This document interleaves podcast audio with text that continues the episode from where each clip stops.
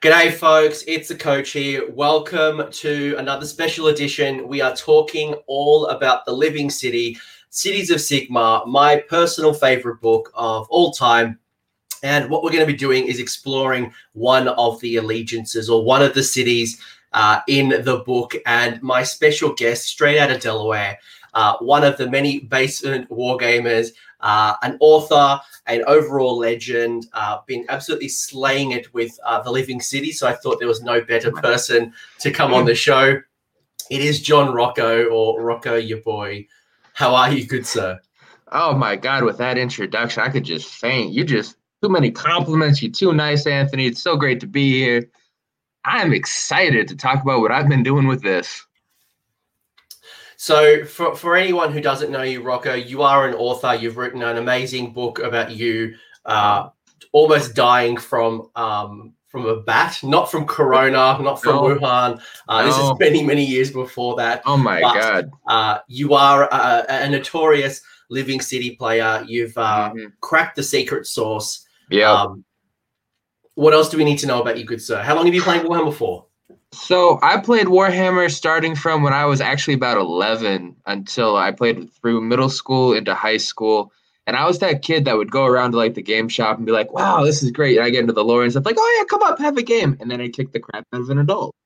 Like, oh, okay. Ooh, ooh, okay. The kid knows we're not taking it easy. And I first got into actually the Empire, one of your first loves. Yep. It was a, a Talabheim list for me too. I loved the uh, I loved the paint scheme.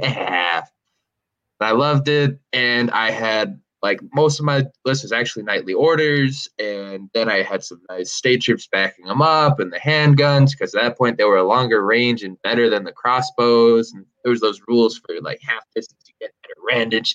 I was in it.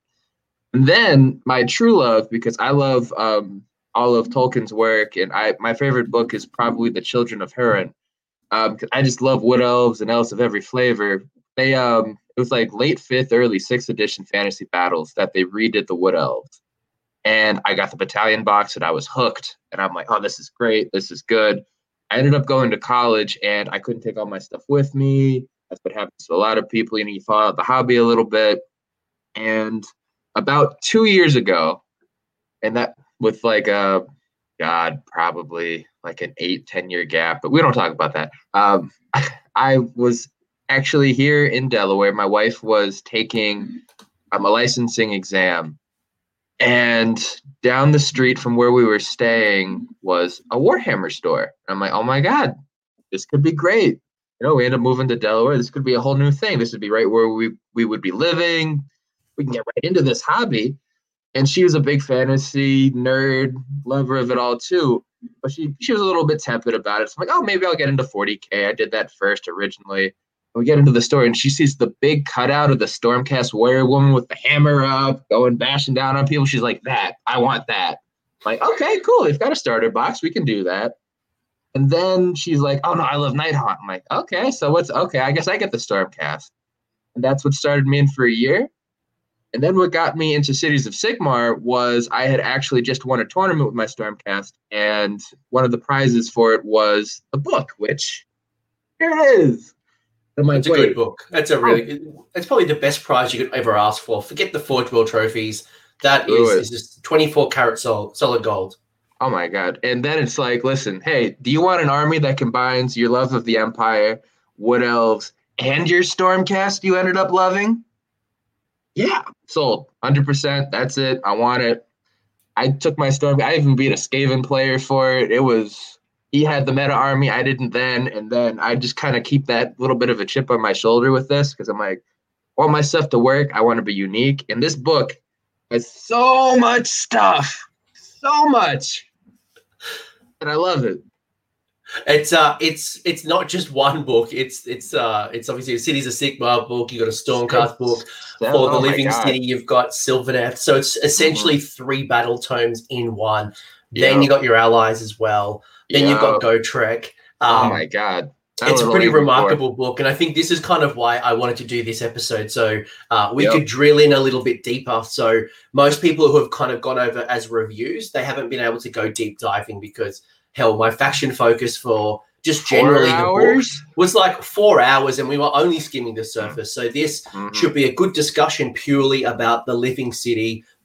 Yeah. What does it do? What makes it work? Um, you've been kind to provide me uh, an army list so we can kind of look at how you build around it. You can kind of talk through Yep. that methodology and the thinking and the applying of the allegiance stuff into that list um, because it's not the one that people are talking about. People are talking about Hallowheart. People Yeah. are starting to talk about Tempest Eye and um, and Hammerhall.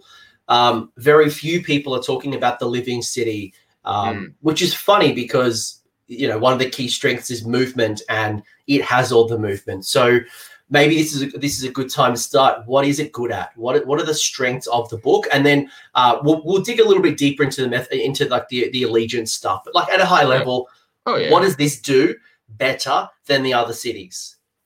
this is your movement shenanigans cities. People are like, oh, Tempest Eye, you can move up three extra inches, you get the extra save, you can do some running stuff. But what Living City is so much better because we get to put half of our stuff in ambush. For each unit that's down on the table, you get to put another one off into the trees. They're just waiting there to jump somebody. So that doesn't count for Shadow Warriors who get deployed off table to start with. So that won't count as a drop. So if you got someone trying to be cheeky and they're like, "Oh, Shadow Warriors first, like, oh, no, still got a way to put something in ambush. But here's what's really good about that too: when you can when you combine that with our command ability, that at the end of the shooting phase, you get to spend a command point and move something that has already shot. You're setting up ambushes straight out of the short stories. It's you know you're surrounding everybody, you're blasting away. You can set up all your shooting. People can't screen for shooting. You can't screen 24 inches for free guild crossbows. You can't screen for 30 inches of long strike raptors if you want. You're shooting over that. Or if you want, you can just put in a bunch of shooting, blow up the screen, and then move again what what would have been where the screen was and hit something juicy. You know, it also gives you the ability, say you already popped your ambush, you're out there, you have a unit that fights and shoots, you move them, their max range, keep them just a little bit within range, shoot with the guy. You don't have to hit anything. You don't have to kill anything. You just had to shoot. Then you move them again. They get double movement. And you're just flying across the board. Yeah, it's it's pretty crazy. We're, and then we're gonna get into the secret source. Uh, like like you just talking about that alone. Mm. I think about some of the combat monsters, like uh, for example, Drycha or um, Alariel or Durthu, Oh, yeah. who are you know being brought into cities of Sigmar. They all have a shooting attack as well as their combat monsters. So you know, even Yep. just looking at your army and saying, well, my black dragon can can shoot and it can charge and, and, and, it's good in combat. Yeah. Um, what else do I have that allows me to take advantage and then absolutely wreck face and destroy a flank to to take it off the side of the board so that Mhm. um, a, a KO or a Tzeentch don't delete it uh, at the start of Yeah. the game. You know, how do I stretch out uh, an Ironjawz army that wants to kind of flood the board and charge you in turn one, but you're not there? yeah. You're not there. So they don't know where you're coming from. You don't know where you're coming from, right? So if someone Yep. kind of goes super aggressive, then you can kind of exploit the flank and jump from the other side, oh, capture yeah. the objective, and maybe they don't have the speed, or you know, you're able to manipulate the board um, and and mess up their plans, which is which is pretty exciting. It's um, probably feels a little bit 40k ish, but it's not. It is it is taking advantage of the board and. Yep. It makes people think a little bit differently, which I think is really cool. Yep. There is one caveat. When you come in from ambush, you do have to be within six inches of a table edge. So they have kind of an idea where you're coming from. But in a lot of battle plans that we can talk about with more strengths too, with how it could be like battle for the pass with that weird deployment, they can't screen out everything. The deployment barely comes to the, the, the so they can get their backboard edge. Yeah, sure. Then they're not all up front to try to grab objectives. You play the mental game with them, you win it they try to push all this stuff up. Like I played um, against the Stormcast army that's too elite to be able to screen. It even had a Gotrek in it. I'm like, well, you know, here I am. I'm in your back line. You can't move up the board now because I can get four points. And it's you get a lot of tools with it. Yeah, and, and, it's cool, right? Because you can you can do anything, right? You can do something small, small based. You could take your 25 mil bases and have a, a line of handgunners or a line of crossbowmen or wild watchers or iron drakes. You could take a large like a base. watch. Um, could do a large base. You could take things like Hurricanums, Luminarks. Mm-hmm. You could take things like you know gyrocopters and like like Yep. you know think, you just got to think about what's likely to be able to fit in your um, six inch line. Um, Because there might be terrain that blocks it, there could be armies. You just got to Mhm. think about that, and um, there'll be somewhere on the board that you can kind of, you know, you kind of bring together. But Oh um, yeah. I might I might bring up the rules, and I'd love to explore a little bit what it does, and kind of I'm I'm going to pretend that I'm a new player reading this book, and I'm like, Mm. right, this is what I get for being Cities of Sigmar, living cities. What do I get? And you know, maybe you can put some some experience or some caveats on this to explain a little bit more about how you you look at the the, the world. Oh, it'd be my pleasure. So first things first is that you know um, I'm um, the Living City is a is an army that is tied to one of the realms. So in Malign Yep. Sorcery, um, we've got eight realms, se- uh, seven are selectable, one is not selectable, Mhm. um, and you've got the Living City coming from Ghyran. Yep. What does that mean to you? That means to me, I get some really cool artifacts that get overlooked, like Ghyrropian gauntlets for a six-inch pile-in. You know, that can be amazing. Say you go and charge multiple units with some of the things we can talk later, with uh, with different artifacts on one hero. You've got two combat heroes. You're like, you know what? I can get that six-inch pile-in to pile through what died. I'm hitting all kinds of things. I'm I'm moving crazy. And there's also healing artifacts that can go and help you up, come up a bracket if you're a big monster as well. It's great. So it means that basically, to drill that down a little bit further, it means that I have artifacts that are specific to me in the living city, and then I've also got, uh, assuming where you're playing is playing with malign sorcery, which most events and most um, tournaments will play with. Yeah. Um, at least with the artifacts, it means I'm going to have 12 additional artifacts that could be combat or utility based. So I know Ghyrstrike, for example, is a very popular one, but it's not the only good artifact. So it looks like, you know, I re- can really beef things up and try to take advantage um, of, of, you know, whatever build I want to build. and again, forgive me. I, you know, I joke and say that I like playing with my misfit toys. You know, that's why I'm like, oh, everyone knows Ghyrstrike. Everyone knows it. What's something else? Which is why I like those gauntlets. It, it makes you think a little bit differently. Um, Yes. and, and once you've experienced an army who can pile in six inches, uh, it does change the game as well. So uh, I, I like that call out. But just Mhm. no, long story short, there's more Yep. artifacts to choose from. Yep. Second thing you get is that you are the city war groves, and essentially what Hmm. it does is that you can include Sylvaneth units. So one in every four of your units can be a Sylvaneth unit. Now the Sylvaneth unit gains the cities of Sigmar keyword, uh, as well as the living city keyword. Yes. Break that down. What does that mean to me? So what that means is so for every four units, and this includes also the Stormcast that come native in the book. So you can have two units of Free Guild Guard, a Stormcast unit, and then a Sylvaneth unit coming in. That's your Durthu, that's your Drycha, that's your Alariel. And it gives you so much flexibility because you can draw from all three books. You know, a Living city's army should none of them will ever look the same because there are just so many options. You know, do you like tree revenants with their teleporting? Do you like fulminators for their three damage on the charge? Do you like Durthu coming in with his big freaking sword, shooting coming in with the six damage? Do you like Alariel, who can't fit in the um the the uh the ambushing because her base is too big, but with their flying move, it's like a 30 inch range, I think, with their shooting attack, and then move again. You don't need it you really don't need it. She's killing whatever you put her into. She can bring in a unit, a free unit as well. Bring a Yeah. you know, unit of Kurnoth hunters or dryads as well. Yeah. Or or a tree lord too. You want another big mon you want to monster mash this up, man? You go for it.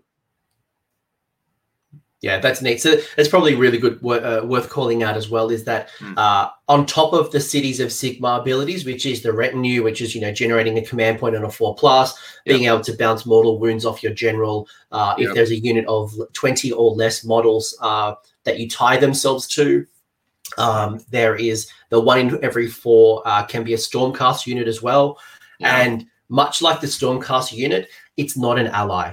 So your 100%. Sylvaneth and your Stormcast don't have to be allies, which means you're not restricted to 400 points. You want to bring in a, a, a Celestant Prime and you want to bring in um, Durthu, Cool, do it. It's well over 400 points, but you can because they are technically a living cities. You just got to follow that one in every four. So really, yeah. you could do it in such a way that two units come from cities of Sigmar. One's a Stormcast, one's a Sylvaneth. You're meeting your one in every four in all of those scenarios. I couldn't have said it better myself, and I just tried. you did. You tr- you did it very well, but but I think the allies as well is probably a good call out because some people might think that they're restricted to their allies. Yep. All right. Uh, sweet. What else do we get for this? Uh, we get this rule that you've kind of spoken and alluded to already, which is the hmm. hunters mm. of the hidden paths. So instead of setting up a living cities unit on the battlefield, you place it to the side and say that it is in the hidden paths as a reserved unit. Yep. You get to pick one reserved unit as a hidden path for, uh, on the battlefield. Uh, so basically, at the end of your movement phase, uh, you select one or more of these units on the battlefield, wholly within uh, six inches of the edge of the battlefield, and more than nine in uh, from an enemy. Uh, the any reserved units from the hidden paths that are not set up on the battlefield by the fourth turn are destroyed. Yep nice and straightforward. This is our deep striking, like Stormcast, like Nighthaunt, except we are restricted to a board edge. But again, with all of the what will be coming up in the command ability, we have such movement. We don't care that we're restricted to a board edge. That makes this balanced by restricting us to a board edge, and we still abuse the hell out of it. And you know, you can get it so that you have 1200 points of your army off the table. And say you run into a zine say you run into a KO, all you have on the table is chaff that you don't care that's going to die. They're not hitting your hard hammer pieces. They're not hitting the things that are going to wipe them off the table. You're in control. It's great. I used to um, I used to play a, an army that was very similar to this. Um, so in Legions of Nagash, there's a mm-hmm. uh, a legions that most people kind of look over, which is the Legion of Night, which is Mannfred's list, and it has a very similar mechanic where it allows you to have three units off the side of the board, and mm-hmm being able to and I, and I remember you know people would see my list and it would have a terror Terrorgeist it would have a vampire lord on zombie dragon it would have yeah. Morghasts it would have you know Mannfred it had all these there was it was a very combat hit, big hitting kind of army and I'd always deploy them right at the end so yeah. my opponent never knew where it was going so it was very hard for them to kind of counter my deployment and then at the very end either I'd put the Terrorgeist um, on the board because people would kind of attempt to screen and they would kind of backfield and they're stretching yeah. their lines out. And that was never the plan.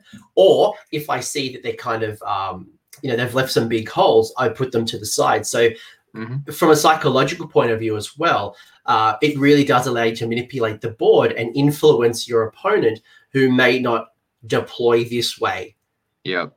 Oh, it's because they're, they're, they're, shit scared of that Star Drake coming at you and yep. coming from the side. That's another oh, thing God. that kind of shooting attack. You know what I mean? Yep. Like, yep. And um, so the Rain of Stars and that those are abilities, but you can take um, the uh, the Drakesworn Templar for the Star Drake variant. That can have a bow, and that also gives you plus one to hit on your Dracoth cap. That's the Fulminators, the Concussors, the Desolator meta that Joel McGrath end up talking about in all his videos. That's this. So now you know, you're deep striking them, they shoot and they move again. You're up in people's faces in ways That's they tasty. didn't even imagine. So one in every two. So basically, you've got to put a unit on the board yep. uh, for a unit to be deep strike. Shadow warriors are not going to count because they don't start on the board. Um, so that's a secret. That's a trap that I've seen some people build that like four units of, of shadow warriors, and then they go, "Cool, I'm going to put the rest of the stuff on the board uh, on the side." And I'm like, "No, the mm-hmm. Shadow Warriors don't count. But no, I but otherwise, to do that to me in a tournament. Yeah. But basically, got to put a unit down, and there is some secret sauce as well. Um, I know things like uh, tree revs, for example, are a nice little, yeah. nice little secret sauce of getting around that. Um, Hundred percent. Them and the little pan flute floating around the board, teleporting everywhere. You know, again, you have so many movement options to go and trap people into this. It, it it's just so tasty yeah, there's a there's a player locally to me, Ken um, Ken Sattler. He's absolute mm-hmm. machine, and he's been sending me some really crazy list text when it comes to this particular Ooh. book. Um, so nice, nice. Maybe, maybe, link it all up. Uh, oh, the other great. two ones, the other two things we could think about is the attunement uh, to nature. So at the start of the hero phase, you heal one wound allocated to each friendly living city unit. Yeah, I love it. I love it.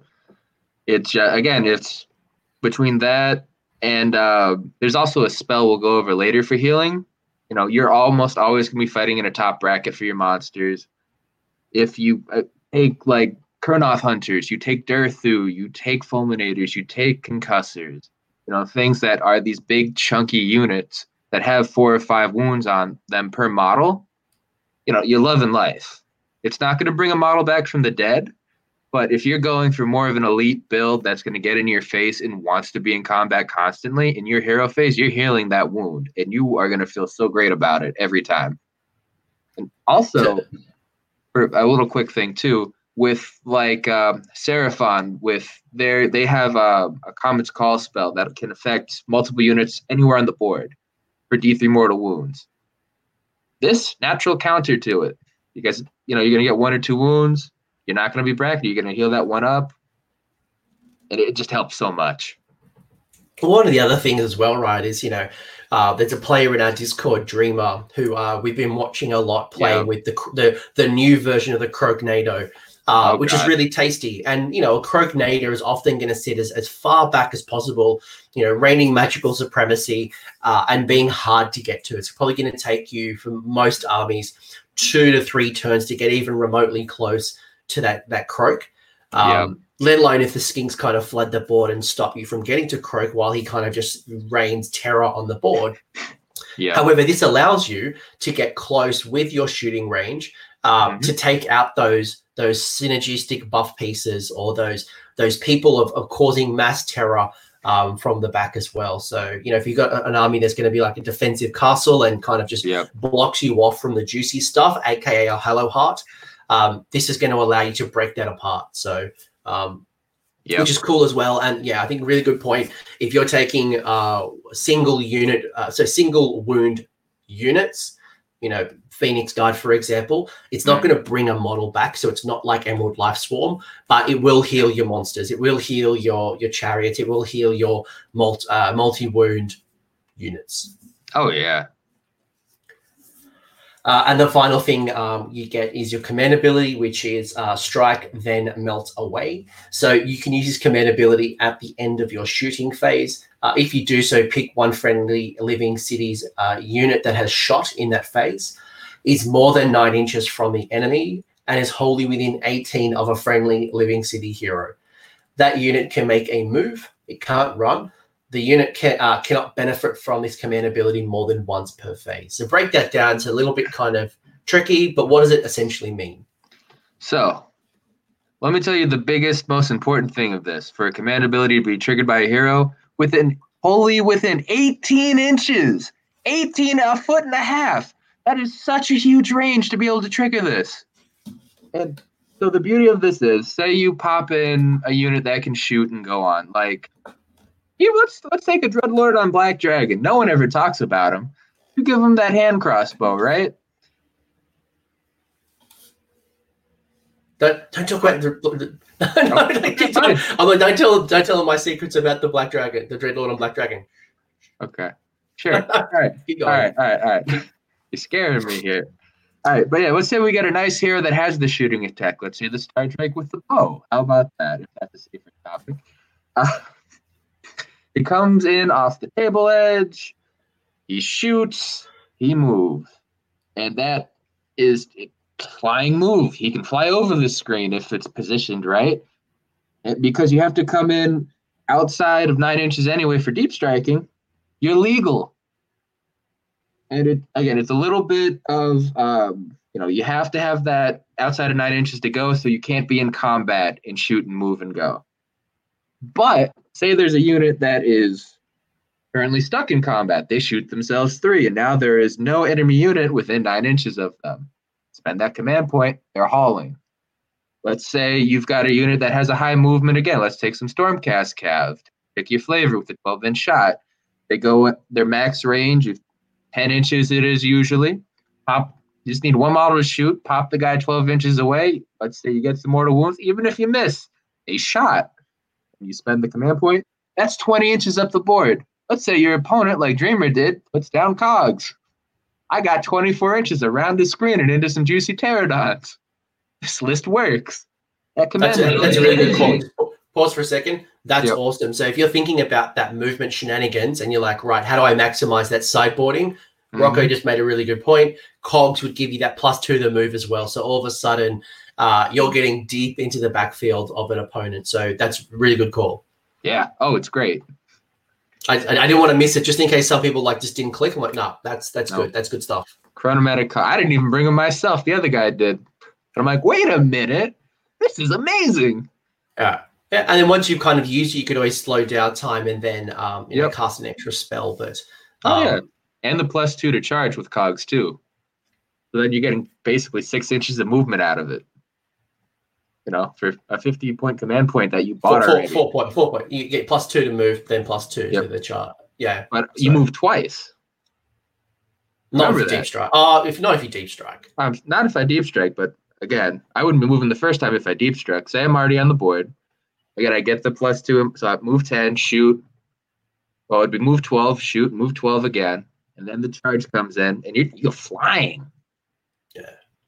Yeah, so being able to fly would be pretty cool. So you know, you're thinking about things like you know being able to fly. So maybe a Yeah. gyrocopter uh, as Oh, an yeah. example. Um, The you know, bombers. So, yep, the gyro bombers. Um, you know, Mhm. there, there are so many things that you know that can shoot and fly. Yeah. Um, you know, something that might be worthwhile in investigating is something that I used to run in the very early days of Age of Sigmar under the Mhm. old Firestorm, which is now Cities of Sigmar. Um, Yep. I would run prosecutors, you know, the flying storm cast with the double Yep. hammer, and they have Yep. a 3d6 charge because they can charge 18 inches. Yeah. Um, and they were like 90 points, you know, and the javelin, if you threw it um, more than nine inches, did two damage or it was mortal wounds. I can't remember what exactly what it did, but Mm-hmm. Um, a hurts. 3d6 charge from the side, you can always guarantee that is not going to fail. Um, Yep. And then I add got chronomantic cogs. Mm, we're getting spicy. And here's another one too. So the Shadow Warriors, right? And they set up outside nine. They shoot. You move them in. You drop in a squad of ten Shadow Warriors on a lightly contested objective. They shoot the guys off. You don't have to worry about making a charge to get there. They just walk onto it and they Yeah. score. Yeah. Great. So and, and that's have been always one of my frustrations with the Shadow Yeah. Warriors is that um, you know you often go for like a you know um, uh, you know I played a game yesterday with a gentleman by the name of Buckets who um, you know he had a his general which was a sorceress on an objective. So I put the Shadow Warriors in the back shot her off. But then the problem was is that uh, I couldn't move and claim the objective. And Mhm. if I got double turn there was a good chance those Shadow Warriors were going to die. Um, but being able to be able to at least kind of move on to the objective and they're not bad in combat as well.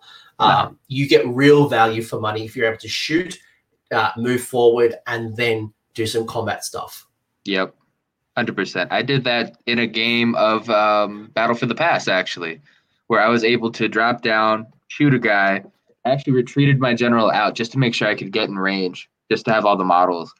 And because it was a flying general, he was able to go over the screening unit. That was that would have stopped anybody else. To go near the Shadow Warriors, they walked right on, scored me four points. Amazing unit, amazing use of the command ability. Yeah and look there's you know i'll, call out dylan in the chat here uh, and there's some great chat here by the way guys thank you so much for all the good stuff you know jared's talking about things like steam tanks Yes. that's Oh my god, steam tanks. that's so cool tanks. you Yeah. know, like you know, Stuart's talking about you know gyrocopters. Uh, Dylan's talking about you know things like tree lord, D- D- uh. Drycha, uh, Yeah. Dracoth, Oh, Drycha. you know, Drycha. like you know, Van uh, vanguards. Like there's so many cool stuff that you can Yep. when you apply that methodology in the Stormcast book or in the Sylvaneth book and the Mm-hmm. Cities book, you can really start to see how you can really take advantage of the movement shenanigans and then Yeah. being able to get into combat into usually juice the you know the juicy backfield or you know collapse the flank all Mhm. while the rest of your army is moving up the board Oh yeah. Because or you while can, that wall of phoenix guard that are those iron drakes those um you know those whatever you're bringing right like your Oh, yeah. guard or your you know your hammers Yep. And also the um because the ambush counts as a setup. So if you have something where they get double the attacks, shoot away, man. That you know, it's gonna be a pile of rubble when you're done. So, so what, what does that? That's a really good example, right? Because that Yep. and there are other things that um that reward you if you don't move, you get X. So like Yep. the first thing that comes to my mind is things like handgunners, where you know, handgunners are going to get pluses to their hits um, if they don't move. Yep. Um, we know the crossbowmen double tap. Yeah. Yeah, they do. It's great with 24 inch range. One of the cool things you can do too is you've got uh because you with all of the uh, the ranges and stuff you can get, you can layer them so you can shoot the handgunners and then the crossbows behind it.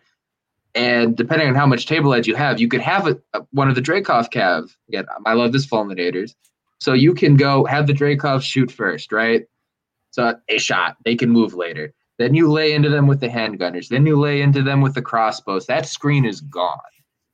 You know, it's Things like um because because other armies, other armies out there, not cities armies, but armies in general, are trying to get this type of ability with things like the the Soulscream Bridge. And they're paying a, a good 80 points to be able to pick up a unit, teleport them, and then because that, 'cause that, that counts as a it doesn't count as a, a move and it counts as a setup, they Yep. get their benefit, right? But Yep. things like your Iron Drakes, things Mhm. like your Sisters of the Watch, yes. um, you know, your handgunners, your crossbowmen, they're all Yep. things that benefit from not moving. So Mhm. this is a perfect thing to put on the side, setting them up and Mhm. getting a benefit uh, because you're not moving. Yep. And with 80 points, you know, 10 more to that, and you have another unit in cities. You know, Exactly. great. Yeah. 100 points Yeah. for handgunners. You're right there, man. You're close enough. More shots. As- you know, I, I'm scared, scared out of my pants thinking about something like Drycha though. Um, Oh my because she is independent. She Yes, is a strong, is. independent woman. She needs no man. She just gets Uh-uh. in there, wrecks Yep. face, lets off the flitterfuries, Mhm. get into combat, wrecks face as well. So she Yeah. she doesn't need stacking. She doesn't need any, Mhm. anyone to support her. No. Um, she's just an absolute missile from the side of the board. Yep. And then you he- you know she takes some damage. You heal the wound. Oh my god, she's up. She's doing great. You know she um. You have a wizard nearby to heal her up too. That's a lot of stuff someone's gonna have to go and throw at her. And you know people are like, oh she you know she's a few hundred points, but you know you're gonna have to put five six hundred points into match her, and you're already at that disadvantage, and you already lost stuff because she gets to attack first because she came off the board to shoot you and then get into combat. You're already lost that fight just by putting more stuff into it.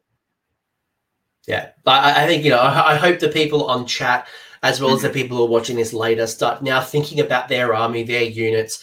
They're Yeah. right. How can I really take advantage of this? What can I do that has a shooting profile that often I kind of Mm-hmm. Yeah. don't think about because it's a combat beat stick. I got a good one. I got a good one. All right. All right. Big spawn chariots. Hear me out. They've got the shooting for the they got the shooting. They have impact hits when they go into you too in a big unit. You can get it's on a two up, but then you get D3 impact hits and they're good in combat. And no one's thinking Drake spawn in any of this. No one's thinking Dark Elves in any of this. Old Dark Elves, whatever Darkling Covens now, whatever your flavor is. I, yeah, I love Wood. Elves. Scourge Privateers, you can go in with them. Now their range, I believe, is nine inches, so it that won't work from the board edge.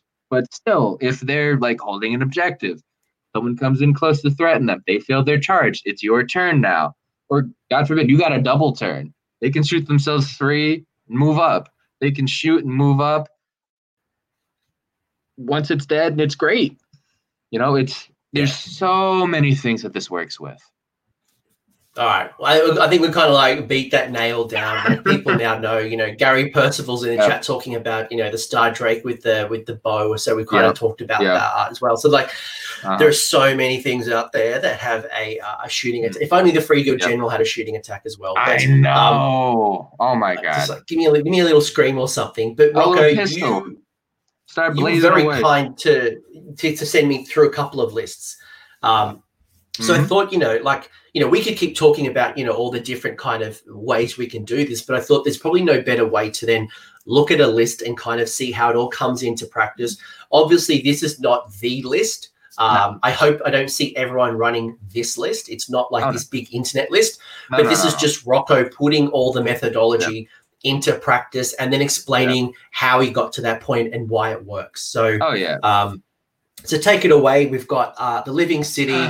Uh, the first thing we've got here is the general, which is the Free Guild general. You've got the command trait of the um, the Iron Oak artisan with lance Yeah. and shield, and the Spear of the Hunt as an artifact. So talk me through through this piece and, and how this works. I got one better for you. The name of the list, uh, I jokingly say, is my misfit toys.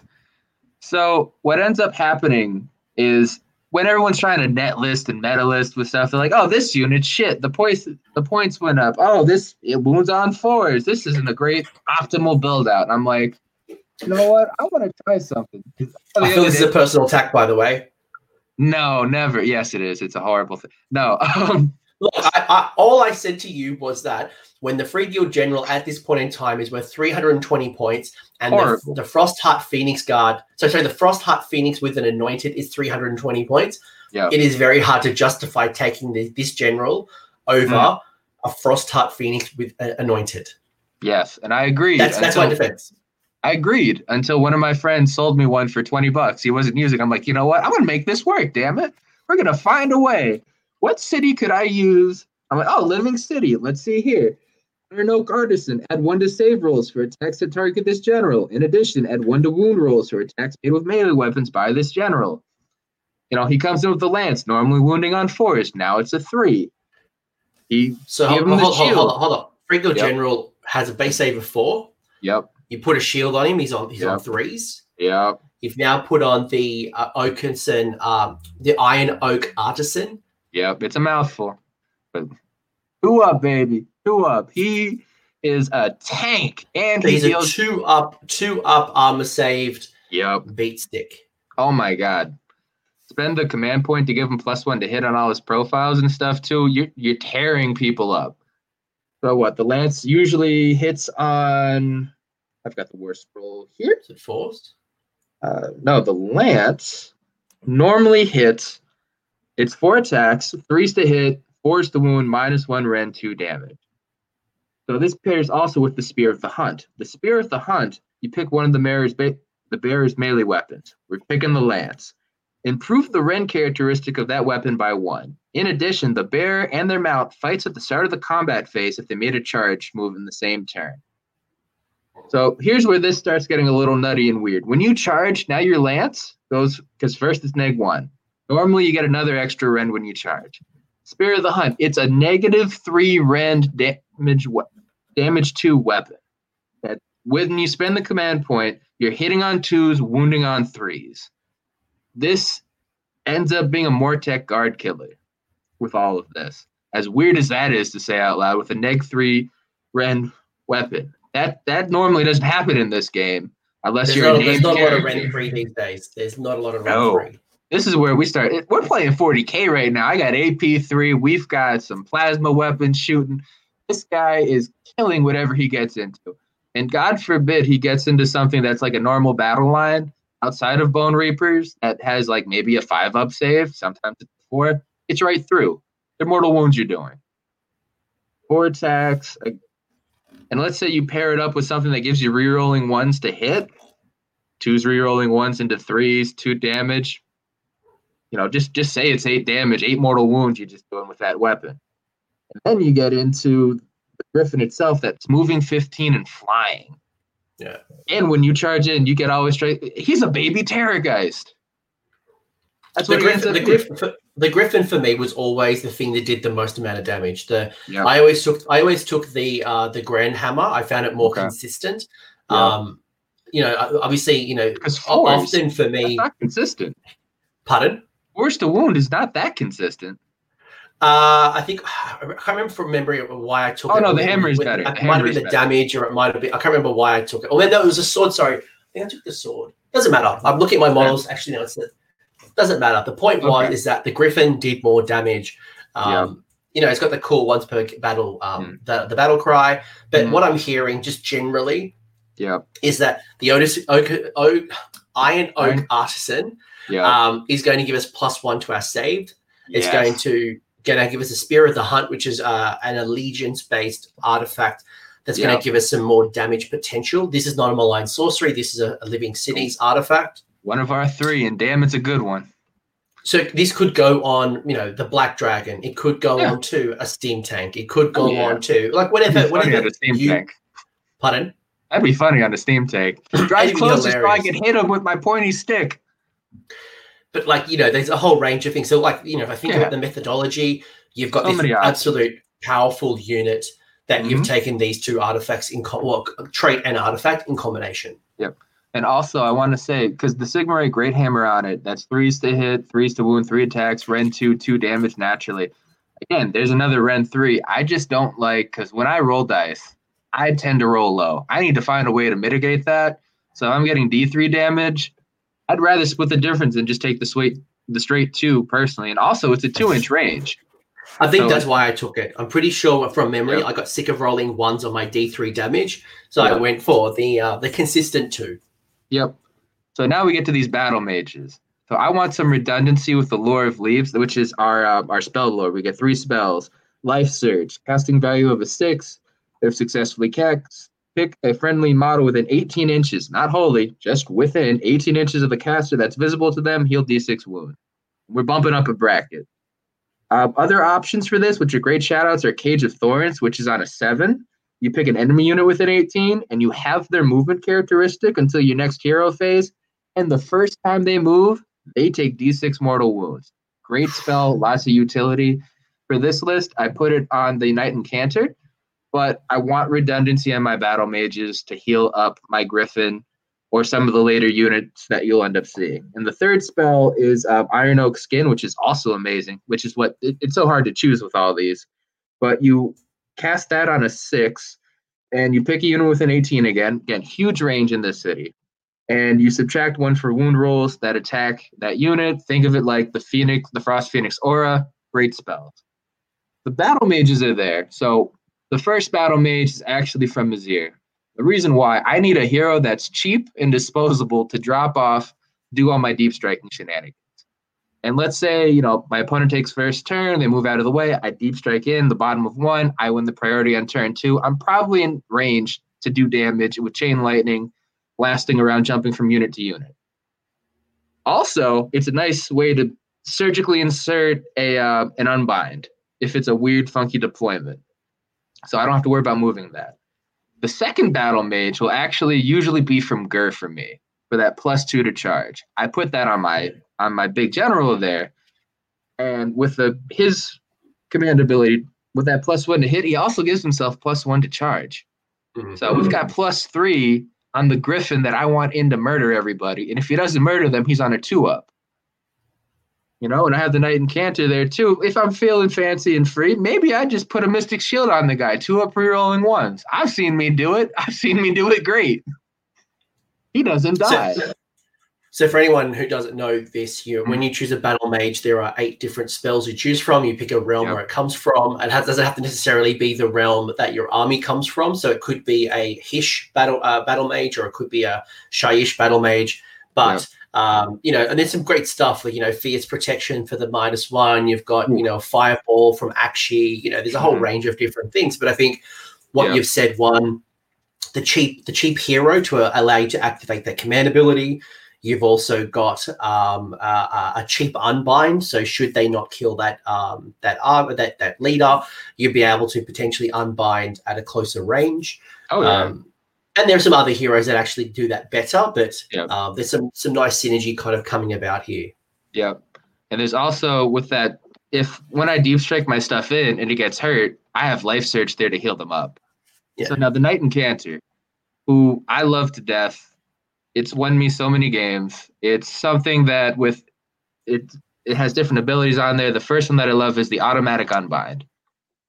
You can automatically unbind a spell. Someone tries to cast protection and Nagash with a bunch of pluses to cast, or let's say it's a Kroak with plus four to cast for whatever reason, for a Balewind Vortex. Nope. No, thank you. Not today. You don't get your floaty chair to be extra floaty. You're not teleporting when I shoot you, Nagash. You're dying right where you stand. You're dying on your feet like a man. You're going down. I get it's a once per game nuke button. Love it. Also, the Knight Incantor is a bit of a beat stick. Has a, a three up save, three attacks, uh, threes and threes, D3 damage. But what I love at the start of the combat phase, you Yes. can blow yourself up. You have spirit Yes. flasks. You pop all three into a unit of 10 or more models. That is D3 damage per flask. And because you, the Knight Incantor, are a unit of one model, you take one mortal wound yourself. I lined up a Knight Incantor to pop three units of 10 Dryads and finish the last two wounds off the Kurnoth Hunter. And then I finished the last Dryads with my two inch reach attacks from the staff, wiped them all. Finished the Dryads off in Battle Shock. This Knight Incanter can put in work. Also, it allows me to go in and use the Everblaze Comet from the Stormcast. Drop that down. That'll be at the bottom of the list, but just to get into it since the Incanter's here, if I, for some reason, know I'm going first, which it happens, it's a lot of units in this. We're not going for the battalion, which is a good battalion, but still. I know I'm going first, the Incanter's back. I that comet has like a 36 inch range. I just say outside of 30, drop it. It's a very, very cheap spell to cast, and then I'll just run the incanter up to be my note button. You know, they need cogs to go off on an Adharn army. You ain't getting cogs, but you are taking my comet to the face. And the comet is also minus one to casting for them too. So you know what? Maybe they burn a cast trying to unbind the comet, and then I burn another one of their cast with the note button. Great, great. Love the Knight Incanter. And what's really cool as well is you have the ability to, uh, unlike my armies, um, you have the ability to heal that Knight Incantor back up. So yep. if the Knight Incantor, you know, at the start it's been charged, it drops yep. the 3d6 flasks, uh, the 3d6 damage flasks, um, mm-hmm. and you're like, crap, um, you know, now I've got this hero running around with one wound or two wounds. You know, yeah. you can actually bring that back up to full strength. And while you can't use the, um, the, the flasks again, you've still game. got a hero that's on a three up. That is a wizard that may or may not still have its automatic unbind once per game. Yeah. Um, it's it's a very tasty uh, unit, and you're oh, getting yeah. even more value than probably I would. Yep, and even funnier too because they were handing them out at every games workshop too with a little magazine starter kit. Everybody's got one. You know, eight bucks, get the magazine that has the basic rules. You can get a Knight Incantor. Like yeah. yes, it's eight bucks American. I think it's like fifty four Australian. We'll talk about that later. I mean, I picked mine up for 12 bucks. So, uh, oh, well, in, the, in the grand scheme of uh, Australia to America conversion, that was pretty good at the time. But, oh, yeah. You know, economy. Yeah. Um, so you've got Incantor, and you've kind of now starting to look at your units, and I can yep. see there is a lot of, uh, you know, MSU or multiple small units. You've got ten yep. Field crossbowmen, ten Free Guild handgunners, ten Free Guild handgunners, uh, ten Phoenix Guard, 10 mm-hmm. Shadow Warriors, 10 Phoenix Guard, 4 Fulminators. We'll go to the top first. We'll talk a bit about the Crossbowmen. So, the Crossbowmen, I need Battle Line in this list. My damage is not supposed to come from my battle line. I'm I'm using the Phoenix Guard a little funky in this. My damage is is Big Bird, the Griffin, and the Fulminators. I need cheap battle line that can still affect the battle from far away while holding objectives for me. Free Guild crossbowmen with a 24 inch shot. They can double tap if they don't move, and they still have 10 or more models. I'm probably deep striking them to help clear off the screen. I could deep strike uh, the the crossbows, the handgunners, the fulminators, and because this should be 11 drops that I sent you in this list. I have different drops and different things, but um, I'd be able to deep strike shooting the fulminators, a hero to make them all run up and do whatever. So I can clear chaff as well. You know, 20 shots, fours and threes, enough for getting through. The leader, he's like a sniper. He hits on threes. He'll get two shots with it. We're loving life. Handgunners, who actually has the sniper rifle with the 30 inch range. In that 16 inches of the handgunners, you can layer it so the handgunners are in front, crossbows are behind them. Handgunners, if they get charged, they get to overwatch as well, protecting everything. It is just you make your so own little fortress. Just to pause yep. for a second, Overwatch is referring to uh, if an if an enemy ends its charge within three inches of the handgunner, they yep. get to shoot before combat commences. So yes, um, sir. So it's, it's a pretty cool little ability. Um, mm-hmm. I use it at times behind, let's say, a unit of Phoenix Guard. So if I have yep. like uh, a row of Phoenix Guard, and then uh, as an example, like a row of yeah, Phoenix of Guard, then maybe an inch behind them is the is the handgunners. Yeah. So that when the enemy uh, ends within an inch or within three inches, because yeah, you've got to you've well, you, you, you, it's three inches, but you need to factor in like you don't want the handgunners to be hitting combat. So I kind of keep them at least one inch out of yeah. the Phoenix Guard, so that the opponent when they pile in can't hit over over the top. Yeah. But as long as I've got an inch, you know, uh, and I can cap that three inches, kind of that bubble, um, they're going to get a free round of shooting. Um, yeah, which is pretty tasty. Um, which is still great, and that is a great way to play handgunners. I promote that because there there are games where I do just that. But slightly differently. Yeah, In this is completely different. In, in, yeah. in, living cities, a whole different play style. That's, that's, that's such a waste. No, because what I'm doing, I'm plopping down the handgunners, crossbows behind them, those fulminators. So those fulminators, I'm jumping a little bit down there. So they've got uh, 12 inch range on their shooting, uh, four up, D3 damage, mortal wounds. That's great. But once they shoot, they move again. When they charge, it's three damage for the riders on a lance, 12 attacks, threes and threes. And there's ways to buff with re-rolling or add one to hit in different lists and there's different units. Those things I've with hopping out of deep strike with the crossbows, a unit of handgunners, and my fulminators, I wiped out a unit of iron guts. And it was just that I broke the guy's back on the first turn. You know, it was an ogre. He moved his uh, gluttons up the board. It was knife to the heart. He wanted Iron Guts back to try to defend his objective. Cleared him out. Easy game, easy life. And I think I think the key that I, I really want people to take away here oh, is that um, Rocco, correct me if I'm wrong. You hmm. could have easily combined that unit of handgunners into one larger unit. You could have yeah. either dropped the crossbowmen and made that a big block of 30, yeah. um, or you even could have done unit 20. Um, oh, yeah. And you do get some benefits if you go 20. Yeah. But a couple of things to call out is the fact that you've gone mostly multiple small units because mm. although you're increasing your drops, that's also increasing the amount of units that can deep strike from the side because one in every two can be deep striked. A hundred percent. The Shadow Warriors don't count. Yep. So let's say there's 11 units in the list. That means I have to put five on the table. Five can go in the trees. And even better, the reason why I like multiple spell units with this is if I need to do like uh, if I'm playing someone that can also deep strike, the handgunners can be my can be screens for me. You know, you can't tag them all and kill them all at once. They're wearing t-shirts. They're, they have a six up save. If one dies, you know, I'm hurting. But you know, if it's a 30 man, yeah, that's 300 points that, that are wearing t-shirts. And this, you got to cut through three individual units.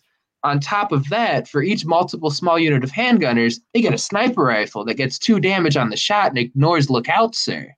Yeah. That that also, that not ignoring lookout, sir, is great. So that's that minus huge. one to hit a character if it's within uh, range of a, a, unit. Yep. So all of a sudden, you can either do two damage, um, or you can really start snipering again those heroes yep. that are sitting behind a unit. Yep. Uh, and it's got like a 30 inch range as well. So yeah, you know, I get two of those shots. It's great. And also there's another reason, a third reason, big reason. I need I, I need battle line. Um because the rest of my stuff isn't battle line.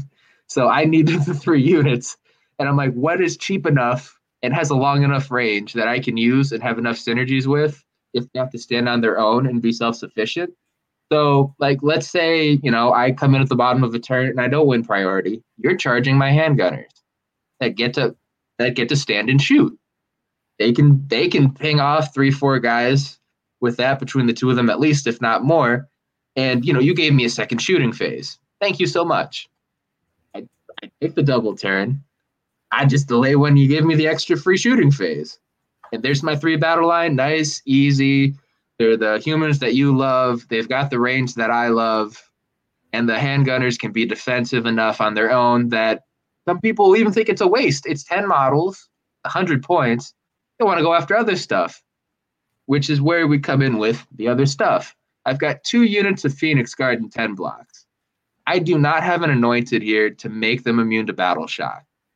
So a Phoenix Guard unit on its own is bravery seven. Six, with the seven. Seven. With yeah. the banner, because cities of Sigmar allegiance.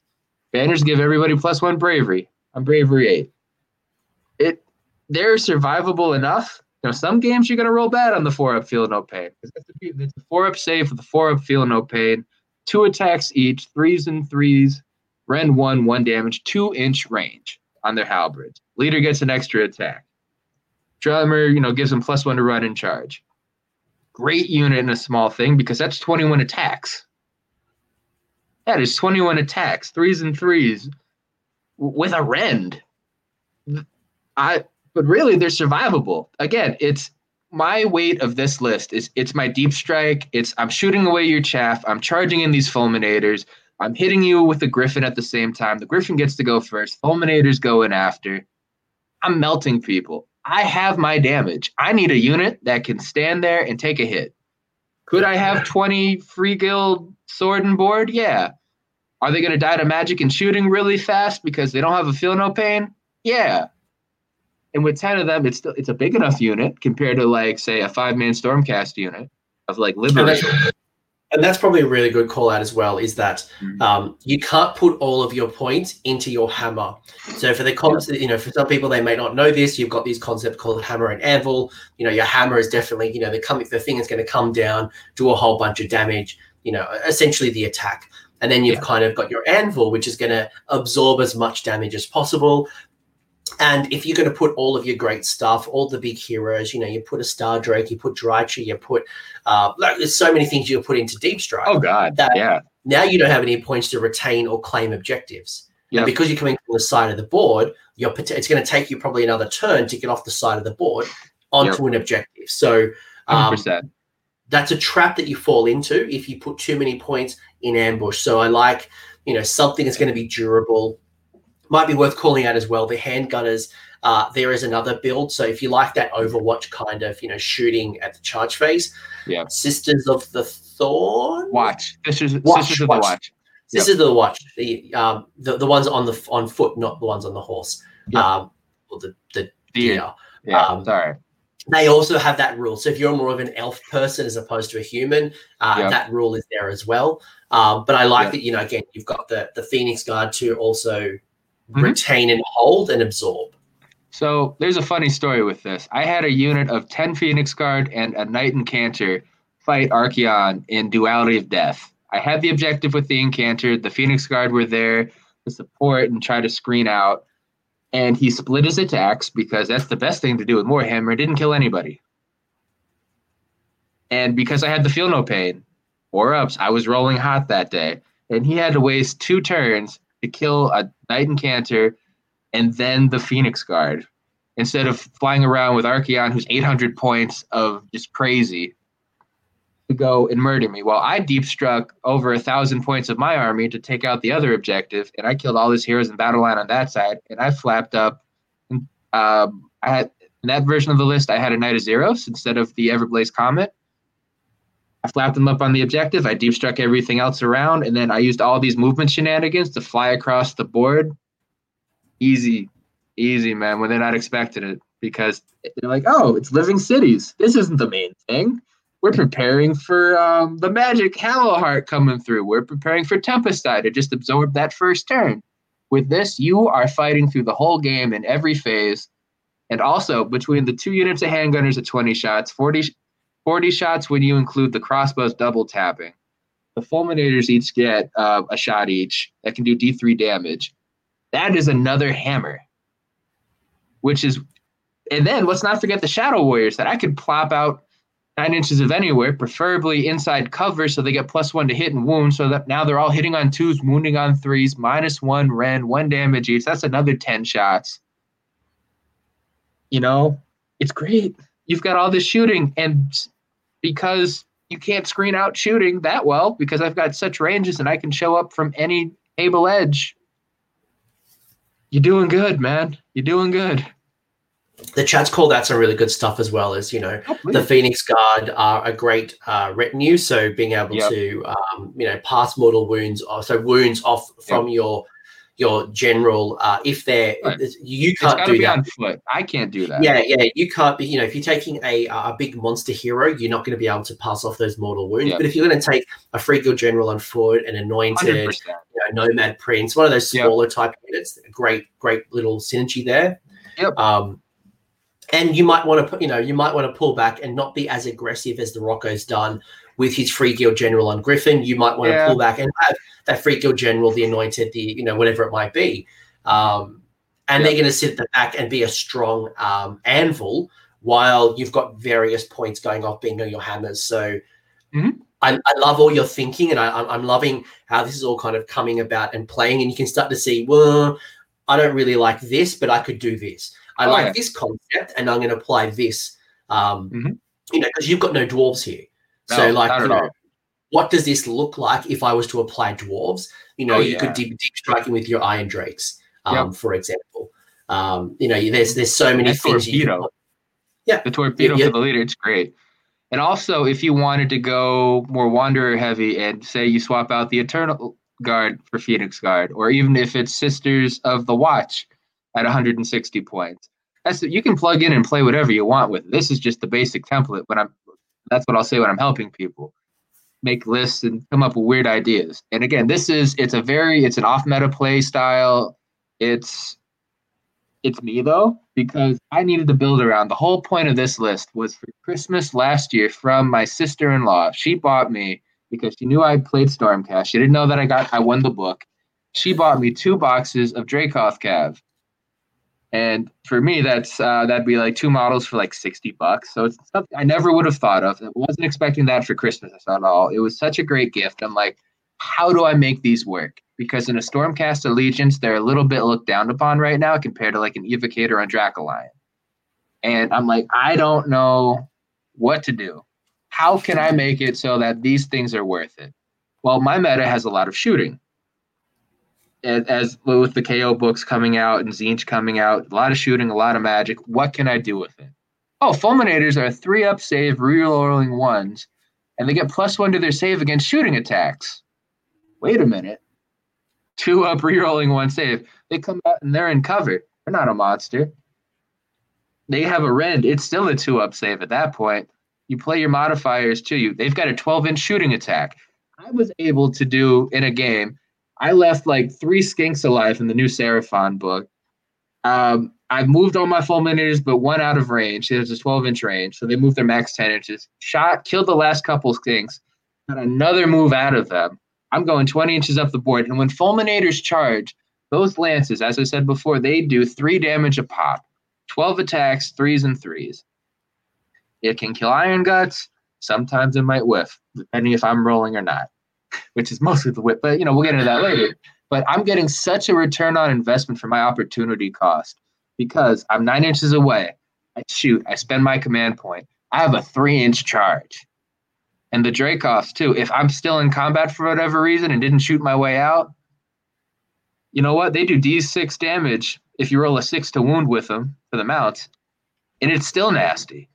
And say they're stuck and the other guy's he's going to try to shoot him out. Again, they don't have Rend. Say it's a Savage Orc.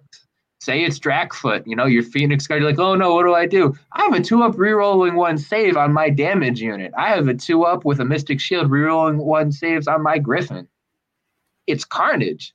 It's I'm a tank. I can go into them. If I don't kill them, I'll take my time.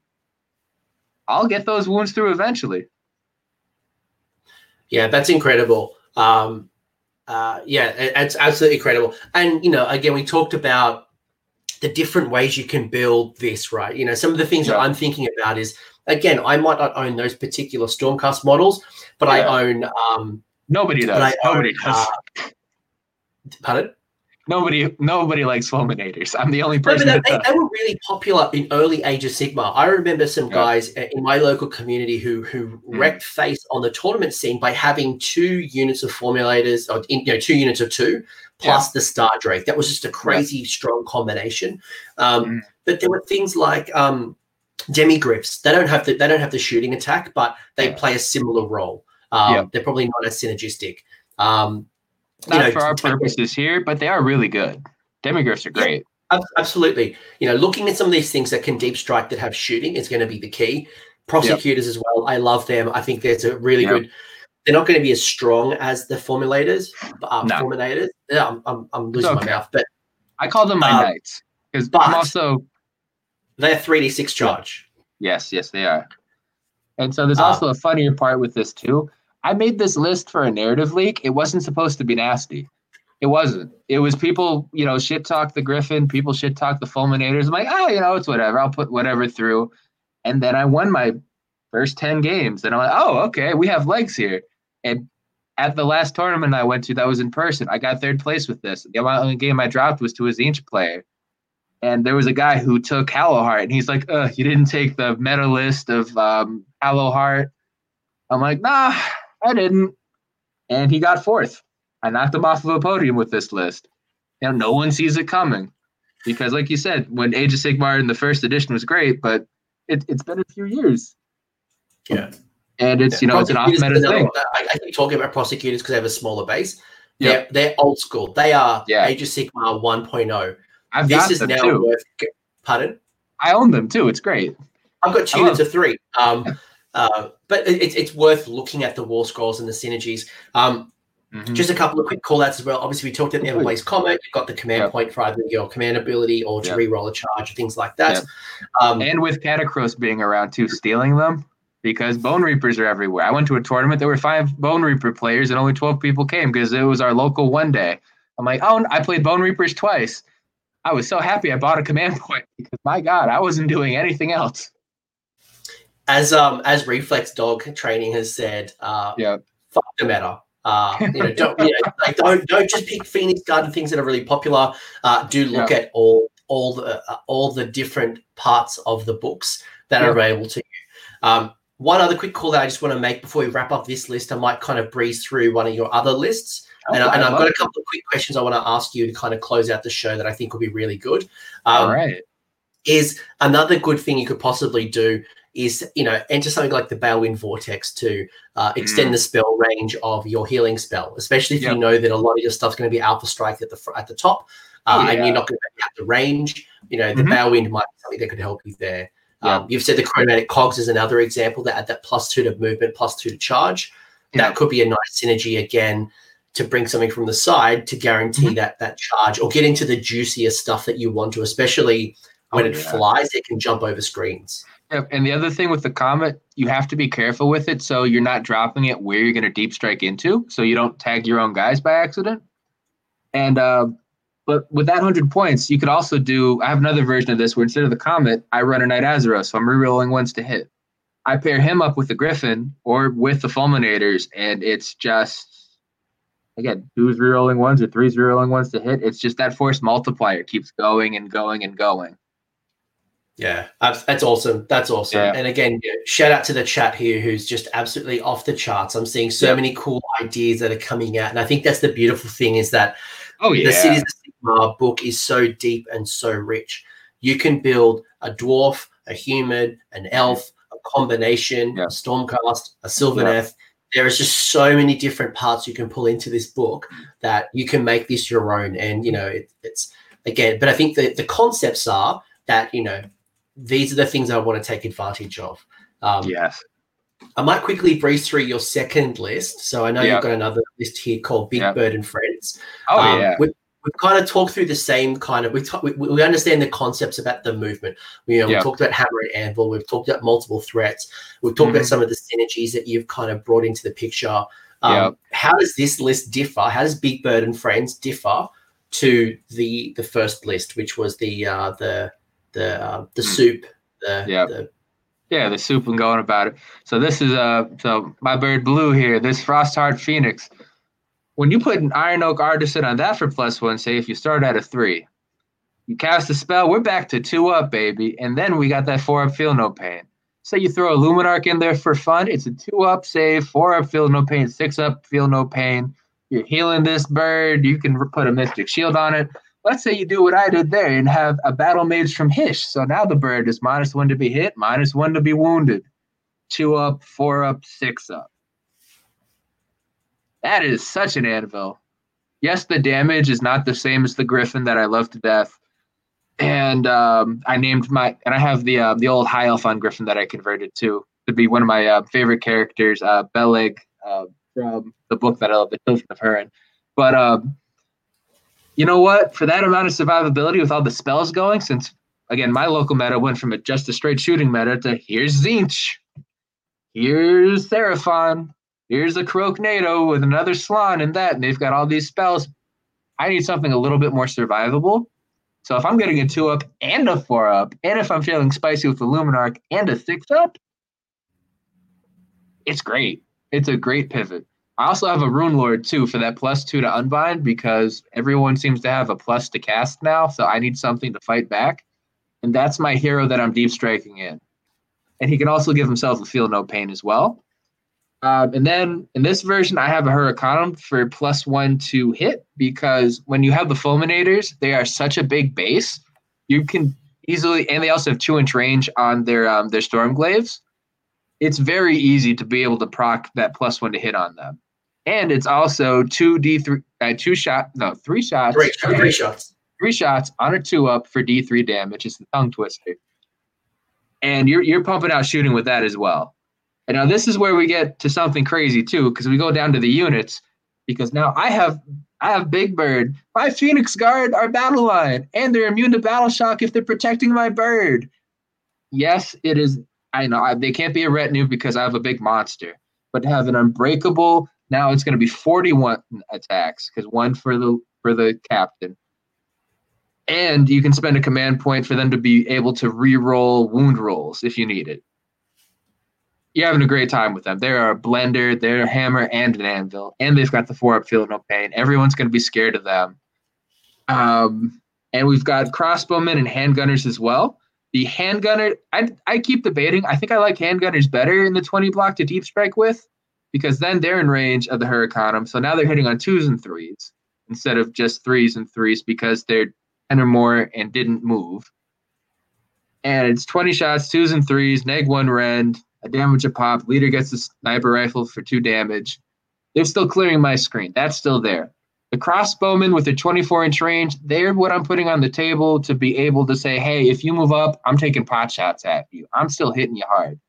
I've got Shadow Warriors because Shadow Warriors are amazing. The Fulminators are there because, again, it can be a, a, basically a 500 point hammer that is got all the beautiful things we said about them already with a two up, rerolling one saves versus shooting, the damage, the mortal wounds. Mortal wounds also, because it's a shooting attack, get plus one to hit. So now it's a mortal wound on a three up for D3 mortal wounds. So what? That's four. If I, you can get seven D3 mortal wounds through with all that. That's And then, you, and then you shoot them with the handgunners. And then you can leave the handgunners back if you need to, because now you're charging 20 handgunners. They're going to get 20 shots. And if the Hurricane's in range, that still ends up being threes and threes. If not, then it's fours and threes. But you don't want to charge that. And the handgunners can wrap around the Hurricanum to be able to protect it. Some things you might want to consider as well is, you know, when, I look at this list, it's really cool. Um, Mm. uh, there's a whole bunch of things you could think about, right? Um, Yeah. Or maybe tweak. Uh, Yeah. I might want to, instead of taking the Hurricanum, take the Luminark. Now, I know Yeah. you, Rocco, I did it. massive advocate of the Luminark, something Yeah. that um, when I first started Age of Sigmar, I ran the Hurricane for, for the first General's Handbook. I then ran the Luminark for two, the, the, the two afterwards because the Hurricane points went way too expensive and the Luminark was like really good value. Yeah.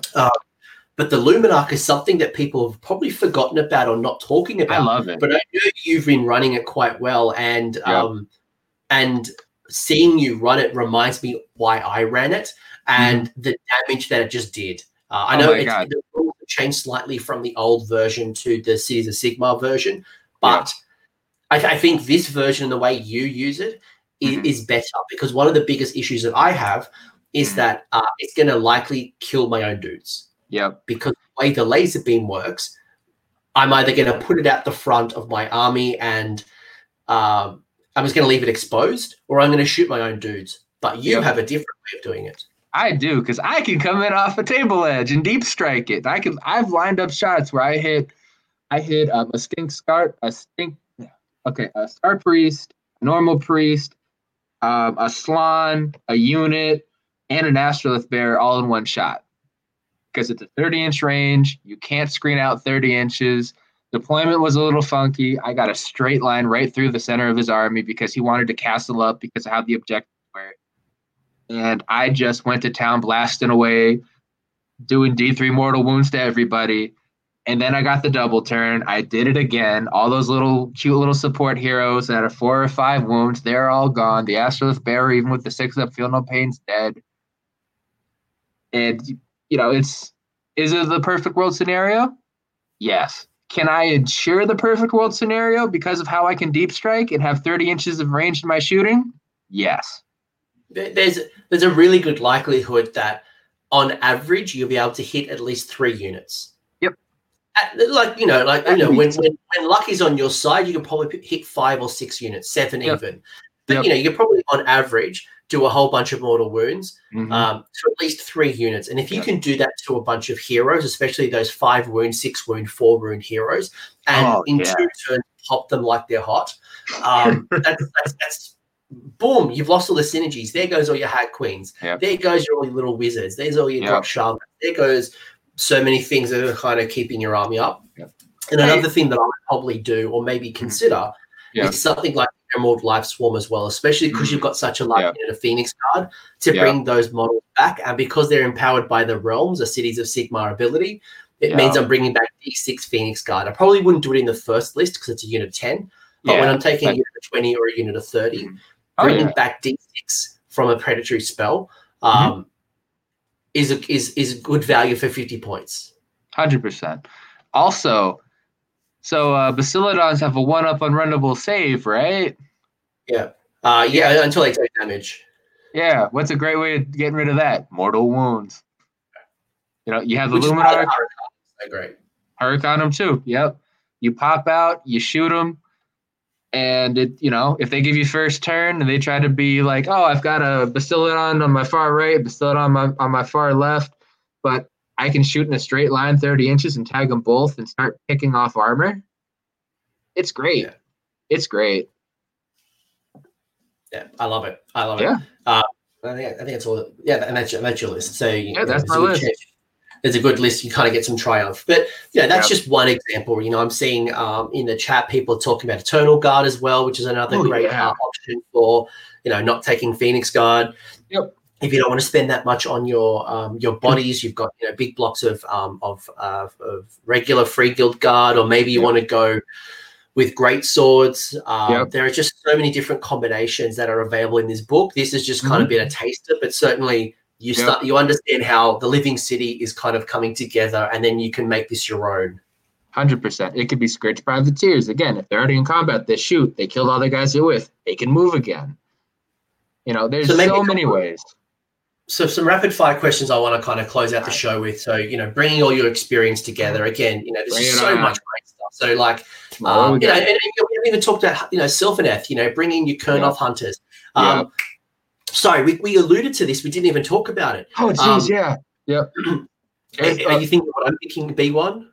uh, the B. Uh, let's see. Sorry, this is an Australian. I don't know if you guys get this in America. There's an Okay. Australian show called Bananas in Pajamas, and they talk Oh, about I- like, "Hey, B one, B two. Anyway, Yeah, um, yeah, yeah. we Oh, yeah, I love that show growing up. Yeah, you go, you go. um, Yeah. with your your tree revs. Um, Yeah. And they've got an ability. So the tree revs come in a unit of five. Yeah, uh, five. like five. points or something. They're you know they're going to take up. So one cheap. in every four. Yep. But the cool thing is, is that they start on the board, so they can count as one of your one of your drops on the board. But Yeah. their ability is they get to you know play a play a song like the pan flute, and they're going to be able to teleport and and drop anywhere on the board outside of nine. Correct. So they can count as one of your units on the board, and Yep. they can teleport as well. So you've got extra teleport shenanigans on top of your Mhm. Shadow Warriors, on top of what's coming on the side of the board through your Yep. allegiance. Mm-hmm. Yep, it's amazing, and there's always that because once you once you ambush out, it's like you you know you blew your load. That's it. This is where I'm condensed to. They can start pulling their screens back and stuff. Now here are the tree refs that can teleport anywhere. They still have to play scared. They still can't bring the full brunt of their army at you. And that's what's important with this. You get to pick the fight on your terms. You can bring 1,200 points of your army at a deep strike, mess the dude up, and they still can't answer back with everything because there's some true revs that for like 80 points or whatever, it's not even 100, can teleport around and steal objectives. And you just Reminds me that of- momentum. reminds what I used to do with my Gloomspite Gits army. You know, this Mhm. rule called Hand of Gork, where I'd pick up a Yeah. unit, I'd pick up a unit of Grots, or I pick up a unit of Snufflers, which are like 70 points, and then Yeah. literally drop them on the board. But I would do it late game. I would do it turn four or turn five. Yeah. So just having this like little 80 point investment on on the table, you keep Yeah. them away from combat. But then at the end of the game, when an army's exposed or you've done enough damage to collapse a flank, you can teleport these this unit of um, tree revs onto an Mhm. objective, while the rest of your army starts to claim other objectives. So um, there's other little things like that. You know, again, you know, we Oh, talked about through. handgunners and you know, Yep. sisters of the watch. like, to just so with all much- their shoot, all their shooting. Say you don't give her, give her the combat spites, so she shoots normally. Again, you don't have to kill anything; you just have to shoot. You move in with all your attacks. Durthu with the with the six damage sword coming in. You're ensuring that charge. There's uh again we said Alarielle with her big flyover and her flyby. We've um, covered. There's also the the normal tree lords, the tree lord ancients. There's there's so many so many combinations you can do with this. Yeah, this and you know, like, Oh, like we've been we've, we've been talking. Um, I've been talking in in my Discord. Um, if you guys are interested, the links down below as well. But um, uh, in the Discord, we are talking about Sylvaneth and talking about how, for example, um, uh, Durthu. Uh, from memory, gets some additional attacks or some additional benefits if he's next to Yeah. a Wildwood, an awakened Yeah. Wildwood. So then the synergy goes, well, if I'm bringing in Durthu, how do I get a Wildwood on the table? So then you start unlocking things like the Tree Lord, and then Yeah. all of a sudden, um, you know, you've got this abs, or you know, you don't even do that, and you just go straight to Drycha, um, yeah, or you bring an Alarielle on. Um, and and there's an artifact that gives every um, Sylvaneth into your next hero face plus one attack. The Wardroth Beetlehorn. So wow, can, man, yeah, yeah. It you can make that nasty. Have and- two have two Durthus, one with Ghyrstrike or one with that if you take the battalion, and like there's just some crazy, crazy combinations. Oh, Again, yeah. this. This this discussion is not going to. It's just the tip of the iceberg, but should Oh, be yeah. enough for you to start thinking about your army. Um, And the battalion's not that bad. I swear, guys. I'm not playing it right now, but it's okay. So it's a seven inch charge from Deep Strike for Wild Riders. That's not bad. It's average dice. You get the my, my issue with most of the Cities of Sigmar battalions is what it forces you to take. Um, Yeah. That's I find them mostly restrictive. Um, If it was Eternal Guard over um, Wildwood Rangers, I would take that in a heartbeat. Yeah, I feel the same, you know, with Tempest Eye, and there's a whole bunch of them. Uh, This is not the Tempest Eye show. This is the Living No. City show. Uh, it's all right right. it is. Not. It's not crap, but Yeah. it's not. You don't have to take it. But again, Yeah. you want the low drops. You want the extra command point, the extra artifact. Maybe Yep. you do take it. Yep. So maybe some rapid fire questions to kind of close out the show. Rocco, All right. how does this army win their games? This army wins their games by defeating their enemy in detail. So we again we ambush off. It's just like the Lord. You pop out, you shoot them a bunch, you surround them, you play the villain, you charge in, finish them off. There's half their army gone. You have all of your big fighting pieces safe because you charged in and got to fight first with your Griffin or your Phoenix, and then you got to hit with the Fulminators. If they both charge the same big block of say 60 grots, it's probably going to be dead at the end, especially with all the shooting and you shoot through screens, you move through them, you charge through them, and you use the te- you use the deep striking to your advantage to pick them apart at different places. And where you put your weight, you just go right into it. So you want a couple of you want a couple of real hammers that are going to really collapse that flank and create threats. Um, Yep. Especially when I think about things that are that don't require synergy.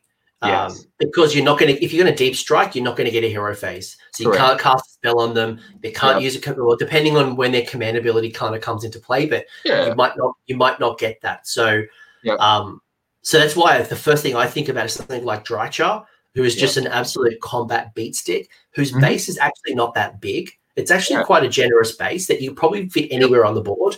Oh, yeah. Who's got that shooting attack, who's who's also good at combat. So Yep. um as much as I love Alarielle, as much as I love the Star Drake, as much as I love some of these, Yeah. Yeah. they're very hard points. to do. And they're a lot of hard points. Yeah. Yeah. And again, the fulminators, they're they're self-sufficient because they charged. And, and they again, shoot. I think I think the key to them is they shoot. Unlike the demis, unlike some of the other, um, I mean, uh, charge and get three damage with their pokey sticks. Like I went, I, quickly had a quick look when you were talking about this. I wanted to see if Yep. the, the kitty cats, the Dracolines, um, if they don't have a shooting attack. So while I really like the Dracolines, they Oh, don't yeah. have the shooting attack, which means they don't get the the command ability benefit. So Yeah. Yeah. so that, that, that's why I like just think this through. Think about things that, that are good in combat, but also have some shooting potential. Even Yep. if it's rubbish potential, the point is it can shoot, not necessarily the damage. Yep. If it can shoot, it can move twice. Yeah. And again, that's the fulminators. They've got a 10 inch move, 12 inch shot. I move 10 inches, 10 inches away from something, they shoot, they move again. I'm across the board. They get a nice charge. You know, I could move so 10, 20 plus 12, 32 inches all the way through if the max range charge got off. But you get my point. We're moving far. We're hauling. Yeah, Love it. Next question. Hit me. Hit me. So, what are the things that are going to stop you from winning? So, what are the things that concern you the most when you look at it across the board at an opponent? So, things that concern me the most is like, let's say, because this just happened to me, um, knife to the heart, and it's like two big blocks of 40 skinks, and they've got some other skinks, they've got some salamanders, but it's it's the numbers game. I play Living Cities myself more as an elite army with some shooting and a lot of combat and God forbid the fulminators don't kill what they get into contact with, then it's 500 points of my army. And if you know they're survivable at a three up rolling one save, but if I put them into something more elite, or if I whiff and they don't touch it, and then they get hit back with something with rend, it can get a little bit dicey. And or if it's like heavy magic and I threw all my weight in and you know I you know I took my shot and I miss, and I've got a thousand, eleven hundred, twelve hundred points of my army up there in magic range, I'm scared. Which is where like a Luminark could come in. But even then, that's not gonna probably get everybody. I probably sometimes I might charge outside of the range of it if the Luminark takes damage. So you know, it's if I'd miss this, it like I'm swinging a big sledgehammer, but I have to call it a scalpel because if I miss my shot where I take it, I'm out of position and you know, a, a, couple of call outs from the chat. One, Eduardo had talked to.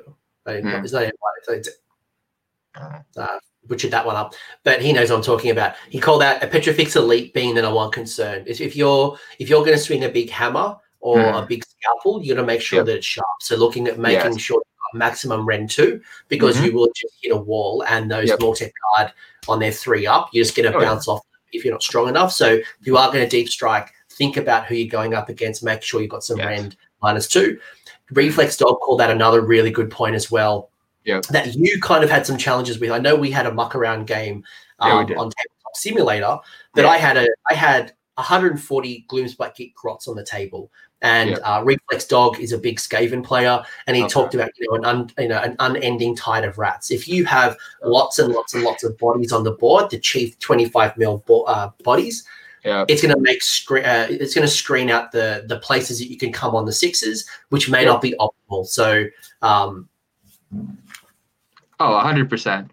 Um, and so I've actually, so I'm three and two against um, OBR, and I'm three and zero oh against Skaven. Not to toot my own, own horn here, but uh, what tends to happen is with Skaven, my I do have Rend I do have my own shooting. So the point is with uh, the deep striking of the shooting, I've got between 40 to 60 potential damage, depending what build I do, to kill one unit of 40, let's say plague monks or storm vermin or clan rats. And then I charge in, and the fulminators, the riders themselves can do, I believe it was like 36 damage if it all goes through. Yeah. And then the mounts go. So I've had games where I've wiped out 80 clan rats from one deep strike. Well, it was 40 storm vermin, 40 clan rats. And I've had games where I've left five Petrifex um, bone reapers, uh, Mortek guard alive. You know, I'm at the mercy of my dice with this. And again, it's if the deep strike goes off, it's great. And there are buffing pieces to do it. But again, those can be expensive.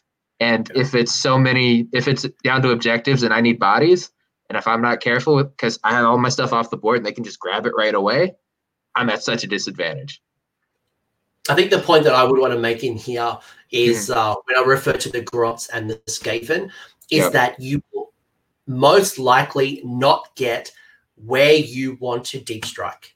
Yes. Where the most optimal time is, is yep. it won't always happen. So, yep. what is your plan B? Um, My plan B may not necessarily be just because I can deep strike five units doesn't mean I will deep strike five units. A hundred percent, hundred. I think that's the trap as well. Just because you can doesn't mean you should.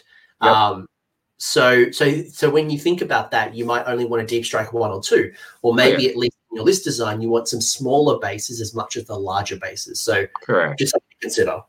So, one, my plan B is like, let's say with Skaven, what I did, they dropped in the uh, what's the things with the little brain rats on the back? Uh, or uh, so we call them storm friends because you make okay. you always make friends with storm fiends. Yeah, yeah. Um, storm yep. fiends. Yeah, with the big globe launchers and the the bazooka bit. So he, had it was either a six or nine pack of them drop in. He took first turn because again, I'm like 11 or 12 drops depending on the list.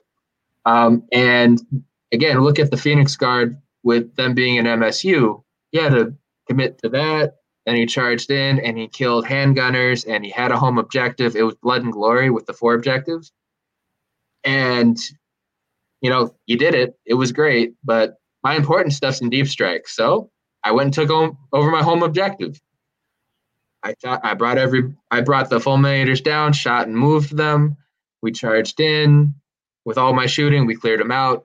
I got the double turn. I was able to move up, shoot, and move up again with the fulminators, and then concentrate my firepower in charging. Bonereapers, it's a lot harder because those catapults can mess me up, which you, you saw with Liam doing it for me. You know, but again, I lost 10 guys to like two rounds of catapult shooting because of the four feel no pain. It still hurt and it still looked bad, but I had enough of my army off the board. So it gives me a fighting chance at least. Yeah, absolutely. But uh, you know, I just want to call out the weakness. Uh, oh, yeah just yeah. just in case you know you're not thinking. Um, oh, yeah. The final question, like uh, you know, we're kind of coming to the end of the show. I need to wrap up, but the final question I just wanted to kind of close the show out with before we kind of do like those those special mentions and props is that mm-hmm. what what have you learned from playing the Living City that might not be obvious to someone when they very first pick up the battle tome? If they've just watched this and they've gone, "Cool, this sounds yeah. great," like what what are those little things that you those what little one percenters? Hmm. All right. So the first thing again was that I keep harping on it is because no one thought it's it, it's the army where you can take a unit from anywhere and make it good because as long as there's some shooting and then it can go into combat like again these Fulminators i got laughed at and then i ended up then the dude was freaking oh this list is bullshit it's cheese i'm like oh you were laughing before though you know, I was able to find units and homes for those units and those models that I love in my collection that get passed over a little bit to be able to put in here and give them new life. I was able to, um, again, the command ability was used with the double move. The spell lore is actually great. That Cage of Thorns spell, you know, it's, it's amazing to be able to have someone's movement and they take damage. Um, it's got some of the best healing with that once per turn thing you know, people, oh, it's one wound. You know, it's something that I wish even the Phoenicium had, where uh, instead of having extra wounds on their phoenixes, they just automatically heal. You know, it, this city is great for phoenixes. This city, um, it's, I mean, it's also it's like the off meta champion for me because no one's going to see it coming. Yeah, yeah, I think people talk about, you know, even in the chat, people talk about Hallowheart, they're talking Tempest yep. Tide, Hammerhal. Oh, yeah. Uh, you know, people, I, have experienced a couple of games, both real life and tabletop sim of Living yep. City. And, you know, I had an elf ambush the other, you know, before we had lockdown. And it was yep. pretty brutal, man, just dropping oh, down, you know, these Nomad Princes and the Sisters of the Thorn, Sisters of the Watch, Eternal Guard, the Shadow Warriors. It was just this oh, yeah. absolute assault from That's all, your nightmare, all, too. You hate elves. Oh, but it was it was an assault from all all four sides of the board. Um, yep. And it, you know, when I'm trying to play an objective based game, it was just really really tough to know where to go, and I was just being stretched. And um, and shout out the Nomad Prince too, because that command ability goes off in the shooting or combat phase. So that's twos and threes on the Sisters of the Watch, with sixes to wound are the mortal wounds. So yeah, you're getting a lot through. Rocco, I do have to wrap up. Um, oh, yeah. Uh, my wife's kind of like she got a conference call. She's like, "Please, can I use your office?" But uh, this was incredible. Um, I, have learned a lot, and it was great to discuss the living cities and cities of Sigmar with you. Mm. Um, now I know that you are a published author. I have linked down below in the in the episode description where you can read about how he dry, he almost died from a bat before yep. Corona made it cool. But yep. twice, twice. Well, don't. All right. Well, it, it is a good read. I've enjoyed what I've read so far. But is yeah. there anything that you want to shout out? Any props? If you want to learn more about Rocco, I have also got his uh, Twitter handle in the oh. description below. So do make sure you give this guy a follow. He's uh, thank he's you. Hilarious. But thank you. Yep. Shout out. Uh, okay. Shout out to the Basement War Gamers. They're the club I play out of, out of Gamers Heaven in uh, Pennsylvania. Um, shout out to actually the Delaware Warhammer scene. It's there's a lot of 40k, but AOS has been growing really well. So I'll play through that. Um, shout out the AOS Coach Discord as well, uh, because you end up meeting so many people. Uh, I'm on there too, and what I do is for my club and for the Discord, I actually teach people how to play Age of Sigmar and how to work through Tabletop Simulator. And we've got games going all the time, and it's a great place to meet people, hang out, and meet people from around the world. And then you get to do stuff like this. You know, it's great. Uh, this, this has been great. It's been awesome. Um, for anyone who's probably thinking themselves, I want to talk about Tempest Eye or Anvilgard. Well, the good news is I'm going to do more of these. So uh, oh, do yeah. keep an eye out if you're going to watch. If you're watching this live, thank you very much for hanging out with us. Yeah, uh, if you are watching this on replay, uh, know mm-hmm. that we are going to be doing a whole bunch more of these uh, yeah. both for, for cities of Sigmar, but also uh, might have a couple of other ones we're going to explore in the future. Some of those unloved or untapped potential, like we saw with mm. Soulblight, uh, previously recorded. But Rocco, yeah. thank you very much. This has been really insightful. Um, if you Thanks guys want for to having me. Oh my, Anthony, this is great. Thank you so much, man. Uh, glad glad you enjoyed it. I'm glad the chat joined us with it. Um, lots of cool stuff happening in the chat. Really appreciate you guys' love, support. Thank you very much. Um, stay happy, stay healthy, and get back in there and roll lots of sixes. Who knows? Or maybe I'll see you guys on Tabletop Sim in the near future. Maybe. All right. All right. Bye. See you, folks.